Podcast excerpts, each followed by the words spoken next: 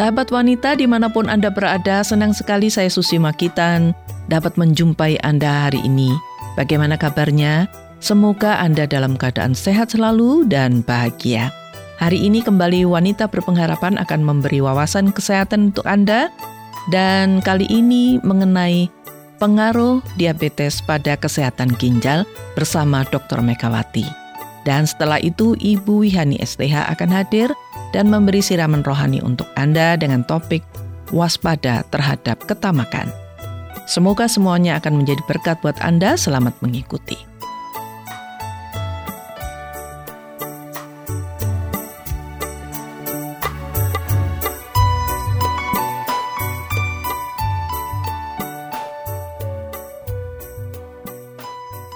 Saudara, diabetes merupakan penyakit yang menyebabkan banyak komplikasi sehingga penderita diabetes menghadapi banyak gangguan kesehatan yang disebabkan oleh penyakitnya itu. Banyak orang menjadi buta, terserang stroke, menderita gangguan kulit, dan juga gangguan kesehatan ginjal. Nah, hari ini saya akan membagikan informasi kepada Anda mengenai pengaruh diabetes bagi kesehatan ginjal melalui wawancara saya dengan Dr. Megawati. Dan beliau sudah ada di studio dan sudah duduk di depan saya nih. Apa kabar, Dok? Kabarnya sehat. Sehat dan bahagia, bahagia. serta baik-baik saja ya dok. Iya. Terima kasih sudah hadir di studio. Dok ini banyak orang tahu bahwa orang yang menderita diabetes itu adalah orang yang kadar gulanya tinggi ya. Seberapa tinggi nih dok? Jadi, Kalau dikatakan diabetes itu? Iya, yang dinamakan diabetes itu apabila dengan pemeriksaan darah. Darah ya. Ya, mm -hmm. yang benar, puasa. Mm -hmm paling sedikit 10 jam, mm -mm. 10 12 jam, mm -mm. itu kadar gula puasanya lebih dari 125. Lebih dari 125 mg desiliter ya. oh. atau 126 mm dan selanjutnya. Nah, mm -mm. setelah itu kan setelah diambil gula darahnya, darahnya makan nih. Makan, makan. Dua jam sesudahnya itu yang Diambil dinamakan iya, yang mm dinamakan diabetes itu lebih atau sama dengan 200 mm. yang sesudah makan. Jadi waktu puasa 120 tidak lebih dari 125. itu. 125. 25 kemudian 200 ya. Iya. Nah, kalau ini hmm, itu ya dok ya. Mm -mm. Nah biasanya penderita diabetes diberi obat untuk menormalkan gula darahnya. Mm -mm. Dari obat yang ringan nih saya dengar dan juga sampai insulin ya dok ya. Mm -mm. Apakah obat itu harus diminum seumur hidup atau bagaimana dok? Kalau sudah orang itu menderita diabetes? Iya. Jadi diabetes itu kan sebenarnya bermacam-macam ya Bu Susi mm -mm, ya. Mm -mm. Tipenya. Mm -mm. Ada diabetes tipe 1 mm -mm. itu memang orang yang lahir tanpa pankreas, sel oh. beta pankreas yang dia memproduksi insulin. insulin. Oh. Karena dia tidak bisa memproduksi insulin, dia hmm. harus seumur hidup suntik. mendapatkan insulin, insulin, suntik insulin. Suntik itu insulin, ya. diabetes ya tipe 1. Oh. Kalau yang diabetes tipe 2 itu mm -mm. adalah orang yang bukan dari lahir. Mm -mm. Tapi memang sel-sel beta pankreas yang memproduksi insulin ini sudah soak atau rusak hmm, sehingga gula darahnya gak baik, gak maksimal tidak gitu baik. ya. Nah, mm -mm. Kalau ini mm -mm. memang bisa minum obat ataupun penggunaan insulin. Mm -mm. Antara seumur hidup atau tidak itu tergantung bagaimana orang tersebut bisa disiplin, disiplin di dalam ya, hidupnya. Hidupnya kayak nah, hidupnya gitu ya, Dok ya. Tapi mm -mm. pada kenyataannya ini Bu Susi mm -mm. ya, pada kenyataannya hampir semua yang sudah didiagnosa kencing manis ini mm -hmm. sulit sekali juga untuk mempunyai pola hidup yang baik. Akibatnya hmm. ya seumur hidup minum obat juga. Minum obat supaya nah. untuk mencegah jangan terlalu tinggi gitu ya. Makanya iya. dibantu dengan obat ya dok ya. Nah kalau ada hmm. lagi tipenya yang lain itu diabetes karena kehamilan. Karena kehamilan ya. Kalau itu biasanya begitu hamilnya selesai, selesai anaknya lahir gitu. sembuh. Oh gitu Sudah ya. Sudah tidak perlu minum obat lagi. Oh jadi ada tiga macam ya. Iya. Yang tipe satu, tipe dua dan tipe yang tiga tadi itu. Nah, iya. Dan kita tahu bahwa banyak komplikasi yang dialami oleh penderita diabetes nih ya. Mm -mm. Nah, kalau timbul komplikasi itu sebenarnya apa penyebabnya? Kan tadi kalau misalnya dia rajin minum obat terus ngatur itu kan mestinya normal ya, Dok ya. Lah yeah. penyebabnya apa ini kok bisa komplikasi seperti itu? Begini Bu Susi, jadi orang itu ketahuan diabetes mm -mm. itu biasanya tidak sengaja. Mm. Artinya jarang sekali orang yang dengan sendirinya periksa dengan sendiri darah periksa darah. itu ya. Iya. Mm. Kalau itu memang masih bisa dicegah, tapi Mm-mm. orang tuh sebenarnya datang ketika dia banyak keluhan, ternyata gula darahnya tinggi, Mm-mm. itu sebenarnya dia sudah menderita diabetes itu sudah bertahun-tahun yang dia tidak tahu. nggak sadar Nah. gitu ya. heeh. Kalau gula darah ini terlalu tinggi di dalam pembuluh darah secara terus-menerus, Terus menerus ya. nah itu sudah mulai merusak semuanya. oh. Dari pembuluh darah yang ke otak, pembuluh darah yang ke mata, yang ke ginjal, yang ke Mm-mm. Jantung, Mm-mm. yang ke Oh, seluruh begitu. saraf. Iya, Mm-mm. saraf kaki, tangan. Jadi Mm-mm. sudah gula darah yang berlebihan ini merusak, Merusak. semua Dan itu organ. gula darah lebih tapi dalam jangka, Jangka waktu, waktu yang, yang lama. lama gitu. Itu tidak disadari ya, Dok ya. Itu yang membuat komplikasi ya. Iya. Jadi semuanya penyebabnya organ itu itu karena bisa- gula darah Gula darahnya itu yang ya. tinggi, iya, yang Hmm. beredar di dalam darah. Yang tinggi dan dalam waktu yang lama. Iya. Gitu ya. Nah, banyak orang bilang diabetes itu biangnya segala penyakit. Nah, salah satunya ialah gagal ginjal. Mm-mm. Bagaimana ginjal bisa gagal berfungsi gara-gara diabetes ini, Dok? Jadi sebelum tiba pada gagal ginjal Bu Mm-mm. Susi, kalau penjelasan yang paling paling gampang untuk Mm-mm. dimengerti oleh pendengar kita begini. Ginjal itu punya saringan. Ya, ya. Saringan itu dia berfungsi untuk menyaring jadi bahan-bahan yang baik, bahan-bahan yang dibutuhkan oleh tubuh itu Mm-mm. disaring, tidak dikeluarkan tapi dia Mm-mm. masuk lagi ke dalam tubuh. Dalam Misalnya tubuh. protein, Mm-mm. albumin. Pokoknya yang baik-baik itu ya. saringan. Mm-mm. Ya. Jadi Mm-mm. sambil membayangkan saringan parutan kelapa, Ya, ya. nyaring begitu. Nah, pada waktu gula darah tinggi, Mm-mm. pada waktu gula Mm-mm. darah tinggi ini secara tidak bisa dijelaskan ya. Kalau dijelaskan itu akan Mm-mm. sulit, Ya. tetapi paling gampang begini. Pada waktu gula darah tinggi, saringan ini jadi bocor. Oh, jadi semua yang jelek Jadi itu semua- masuk. Kalau yang jelek keluar gitu, Mm-mm. nyaringnya tuh dari dalam keluar. Mm-mm. Yang jelek keluar nggak apa-apa, tapi protein, albumin Oh. yang baik-baik itu Mm-mm. juga keluar di kencing. Oh, Jadi, gitu. Orangnya jadi kekurangan protein, kekurangan albumin. Oh. Jadi kencingnya itu kalau Karena diperiksa dibawa keluar dia. dibawa keluar karena Oh, oh, oh. protein ini sebenarnya itu kalau lihat apa namanya sel-selnya tuh besar-besar. Mm-mm. Jadi kalau saringan normal tuh dia Mm-mm. tidak bisa keluar. Tapi begitu saringannya Mm. Itu Oh, proteinnya iya, iya, keluar. iya, nah kalau protein sekarang. keluar, Ya, ya, ya. itu orangnya jadi kurang gizi. Mm-mm. Kalau pertama kali belum kurang gizi, orangnya merasa lapar. Mm-mm. Jadi makan terus tapi tetap kurus. Mm-mm. Sementara yang dimakan ini keluar lagi lewat kencing. Tidak Jadi- diserap tubuh ya. Ya tidak bisa karena Tidak bisa karena tiap lewat di ginjal Mm-mm. itu dikeluarkan lewat keluarkan urin lagi. gitu loh. Oh, Nah, karena bocor itu karena tadi ya. bocor. Nah, Hmm. bagusnya bocor tidaknya ini ini bisa nutup lagi Bu Susi. Hmm. Jadi pada waktu kadar gula yang rendah Mm-mm. itu dia saringannya baik lagi. Hmm. Nah, Tapi kalau dol baik dol baik pada satu saat ini sudah dol terus. Oh. Nah, waktu itu ya jadinya ginjalnya sudah berfungsinya kurang baik. Oh gitu. Iya, itu karena fungsi ginjalnya mempengaruhi Hmm. kadar gula tinggi dan Iya, kadar iya. gula tinggi itu menyebabkan adanya banyak sumbatan-sumbatan pada pembuluh, Pembuluh darah. darah ya. Nah, itu yang Heeh, menyebabkan bisa gagal Heeh. ginjal nanti. Nah itu yang tadi mau saya tanyakan itu kalau misalnya orang itu gagal ginjal, Mm-mm. katakanlah ginjalnya tidak berfungsi Mm-mm, karena gula darahnya tinggi. mm-mm. Nah kalau gula darahnya sudah turun, apakah dia tidak akan mengalami gagal ginjal lagi gitu? gagal ginjal itu ada yang permanen, Oh ada yang permanen, Heeh. ada yang ada yang bisa diperbaiki dalam Hmm. waktu cepat.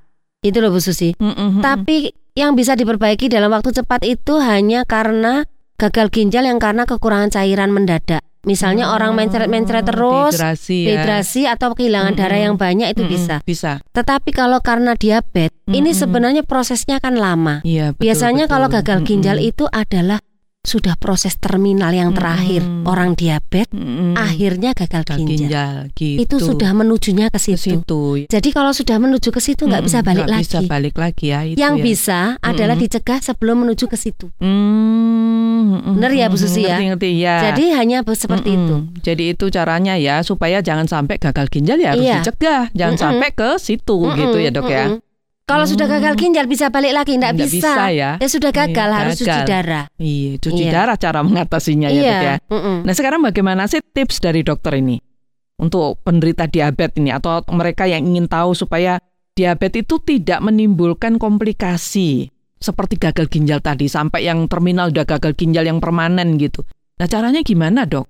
Ya, cara yang nomor satu itu adalah dan paling sulit mudah dikatakan adalah jaga gula darah mm-hmm. pada tingkat yang normal, tidak itu berarti harus kontrol terus supaya Jadi, tahu ya. kontrol, mm-hmm. minum obat dengan teratur mm-hmm. dan obat itu sebenarnya nomor empat, mm-hmm. Nomor satu tuh penderita diabetes tuh semuanya harus teredukasi, harus mengerti mm-hmm. ini loh cara-caranya karena diabetes itu benar kata Bu Susi yang mm -hmm. di depan itu jadi ibu dari segala penyakit. Mm, yeah. Mulainya dari situ. Mm -hmm. Jadi gula darah yang tinggi itu menyebabkan semua kerusakan organ. Mm -hmm. Nah, yang bisa dilakukan oleh penderita itu yang pertama adalah jaga kadar gulanya itu pada tingkat yang normal. normal itu. Artinya itu tetap bisa ya dok ya dijaga gitu. Bisa, bisa dengan ya? cara memang orangnya itu harus disiplin, mm -hmm. makan sesuai dengan porsinya. Mm -hmm. Jamnya juga harus iya. diatur ya.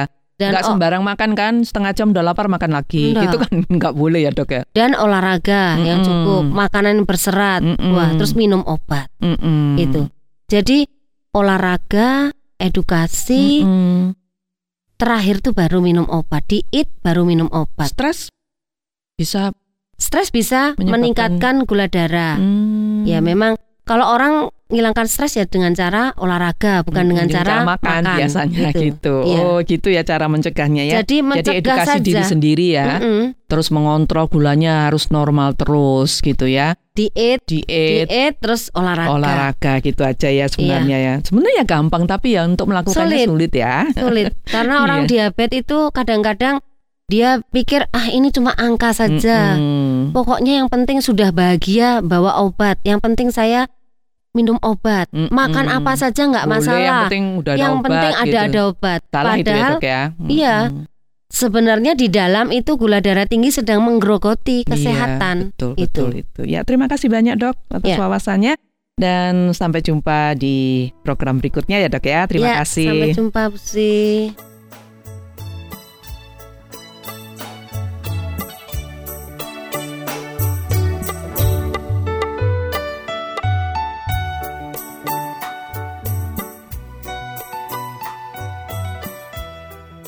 Sahabat wanita yang saya kasih, semoga perbincangan mengenai pengaruh diabetes pada kesehatan ginjal tadi bermanfaat bagi Anda dan keluarga.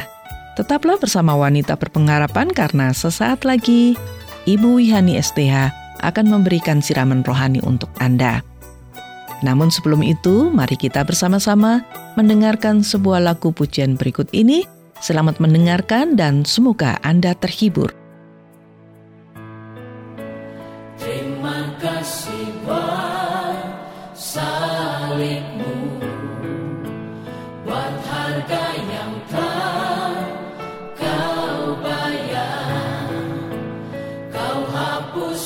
dosaku dengan kasih dalam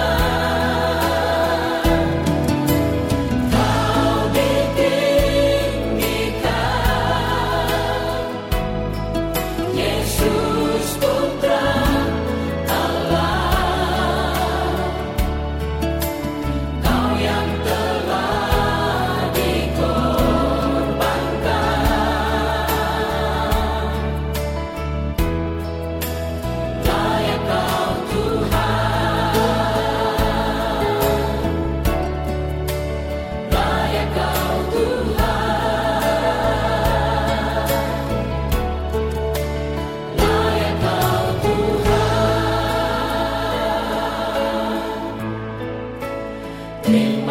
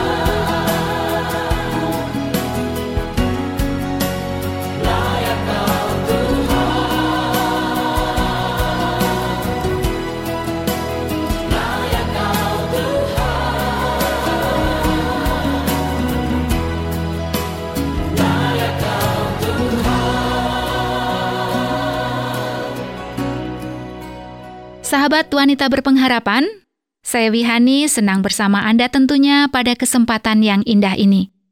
Saya yakin pengetahuan tentang kesehatan jasmani, khususnya tentang pengaruh diabetes pada kesehatan ginjal, yang dibawakan oleh Ibu Susi dan Dr. Megawati tadi, sangat bermanfaat bagi kita semua. Nah, sekarang jiwa kita pun membutuhkan kesehatan tentunya. Kali ini, saya akan membagikan renungan buat kita semua dengan topik waspada terhadap ketamakan. Sahabat, sebagai wanita yang senang bergaul, tentu kita senang bila bisa mengikuti semua kegiatan di lingkungan di mana kita hidup.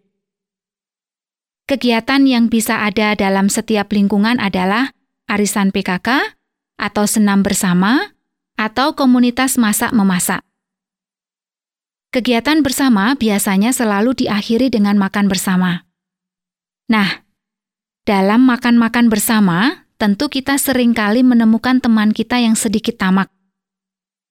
Semua orang cukup makan sepotong kue, tetapi wanita yang tamak berusaha mendapat dua atau bahkan empat.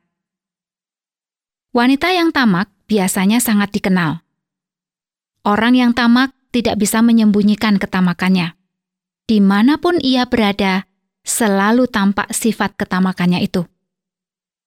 Sahabat, kita tahu, tamak artinya rakus atau serakah. Orang yang memiliki sifat tamak biasanya tidak puas dengan apa yang dimilikinya. Selalu saja ia merasa kurang dan kurang. Seorang hamba Tuhan mengatakan, Tuhan menyediakan kekayaan alam cukup untuk dinikmati setiap orang di bumi ini. Tetapi, tidak pernah akan cukup bagi orang yang tamak atau serakah. Tuhan Yesus sendiri mengingatkan kita agar kita waspada terhadap ketamakan. Tuhan Yesus mengatakan, "Berjaga-jagalah dan waspadalah terhadap segala ketamakan." Sebab walaupun seorang berlimpah-limpah hartanya, hidupnya tidaklah tergantung daripada kekayaan itu.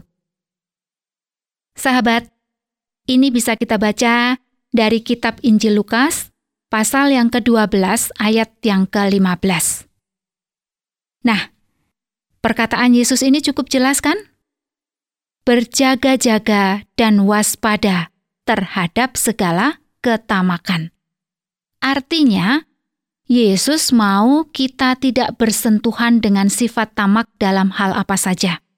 Misalnya, makanan, harta, kekayaan, jabatan, dan lain sebagainya. Mengapa? Karena hidup kita tidak bergantung kepada kekayaan. Tetapi banyak wanita berpikir memiliki hal yang berlebih dan melimpah itu sangat penting dan menyenangkan. Padahal sifat tamak tidak menguntungkan dan tidak membuat hidup wanita bahagia. Sahabat, orang yang tamak atau serakah bisa menghalalkan segala macam cara untuk meraih apa yang diinginkannya.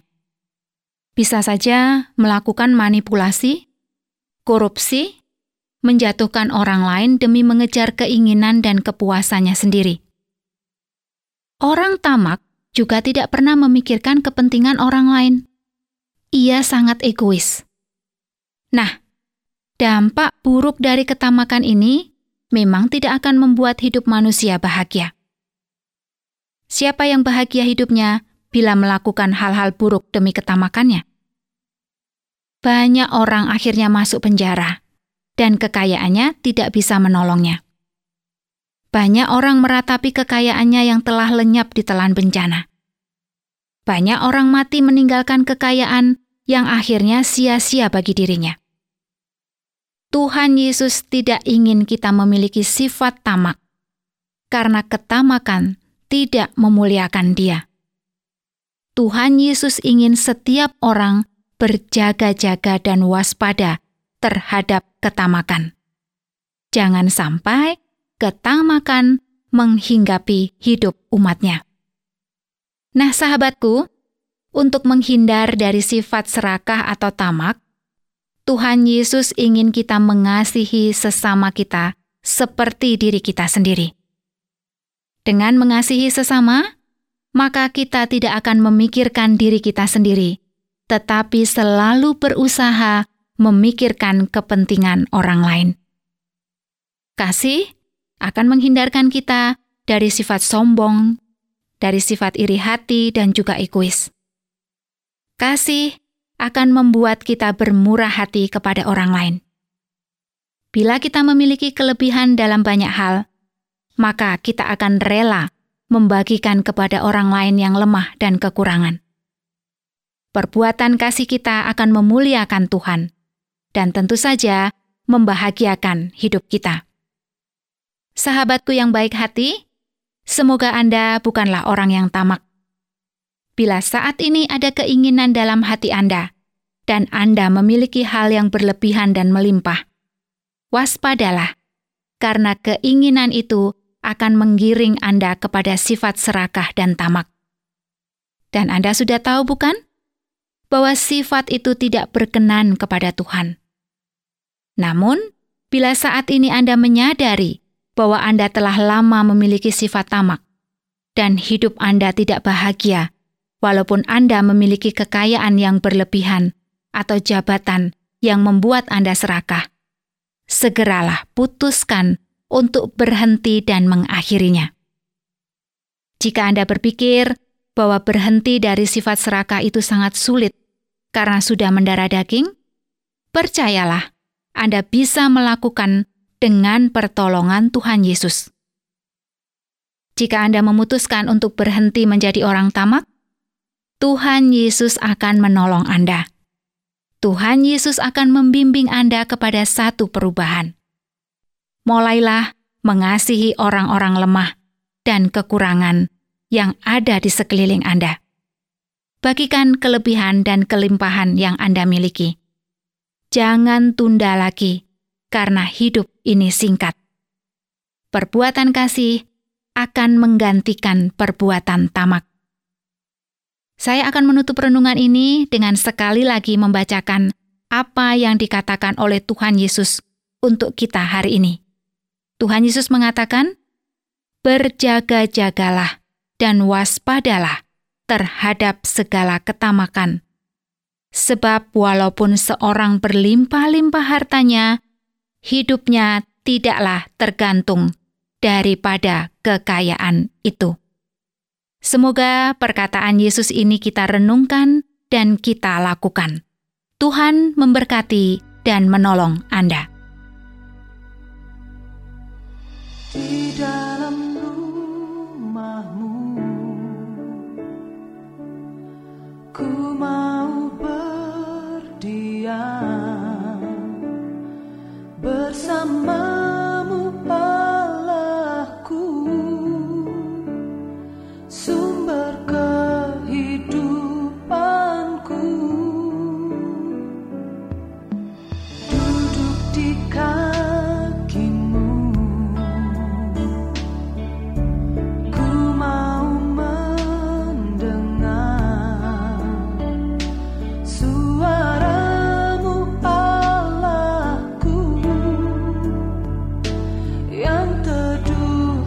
Bersama.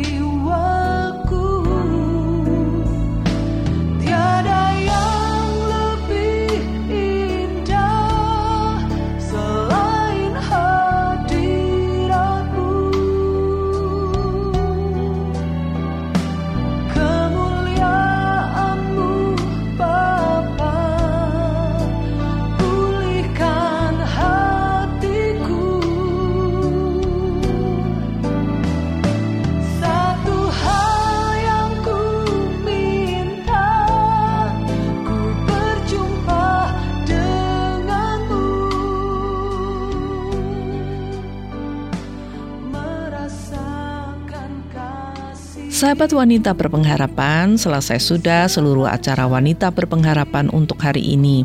Semoga bermanfaat bagi Anda dan juga bagi keluarga Anda.